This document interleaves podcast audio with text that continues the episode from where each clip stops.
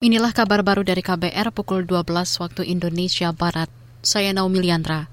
Dewan Perwakilan Rakyat DPR menyelenggarakan rapat paripurna ke-26 masa sidang 5 tahun sidang 2022-2023 dengan pembatasan jumlah kehadiran anggota secara langsung. Wakil Ketua DPR Ludwig F. Paulus yang memimpin rapat ini beralasan, pembatasan itu sebagai upaya penerapan protokol kesehatan COVID-19.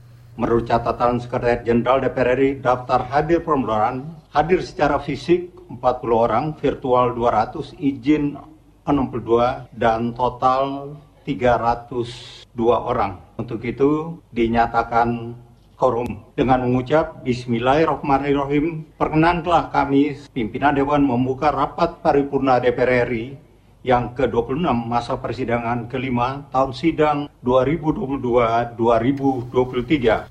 Wakil Ketua DPR Ludwig F. Paulus menambahkan agenda rapat ini akan membahas hasil uji kepatutan dan kelayakan calon anggota BPK RI 2023-2028.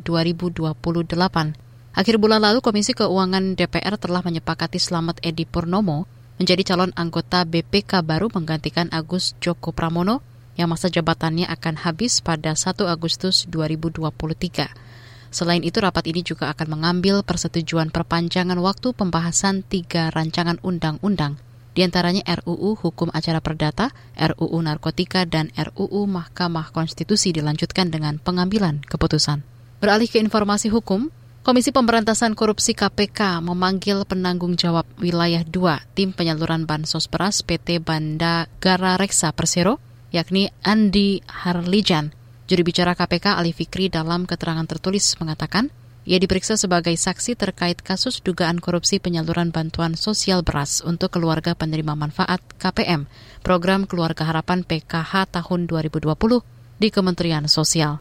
Selain Andi, lembaga anti rasuah juga menjadwalkan pemeriksaan Kadifre Sumut dan Aceh Sumarsono. Namun Ali belum merinci materi riksa yang dialami dari para saksi. Adapun tersangka dalam kasus ini belum diumumkan resmi oleh lembaga anti rasuah. Sebelumnya Ali membenarkan ada penggeledahan di Kemensos terkait korupsi bansos beras. Pada penggeledahan itu KPK menyita dokumen dan barang bukti elektronik yang diduga terkait perkara. Adapun lokasi penggeledahan di antaranya ruang kerja Sekretariat Ditjen Pemberdayaan Sosial Kemensos. Beralih ke Jawa Tengah, puluhan hektar tanaman padi di Desa Ulahar, Kabupaten Banyumas mengalami puso atau gagal panen akibat kekeringan karena rusaknya saluran irigasi. Kepala Desa Ulahar Narsim mengatakan, kerusakan sudah terjadi sejak empat tahun lalu akibat kebocoran di Bendungan Tajum yang diperparah dengan musim kemarau. Di salah satu dusun gagal panen mencapai lebih dari 40 hektar. Karena ini ada saluran satu-satunya yang melampaui tiga desa yaitu Ulahar, Windu Negara, Tipar untuk mendapatkan air di Bendungan Tajum yang berada di Tipar itu kurang lebih sekitar 2 km. Akhirnya sampai di sini air sudah habis uh -huh. karena sangat jauh dan mengalami kebocoran-kebocoran di seluruh saluran itu akhirnya air tidak sampai ke sini. Sawah itu semua retak meledak karena kekurangan air.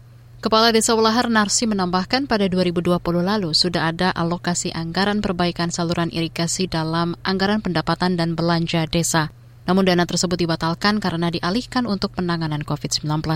Dia meminta agar pemerintah kabupaten untuk membantu perbaikan saluran irigasi ini. Demikian kabar baru, saya Naomi Liandra undur diri.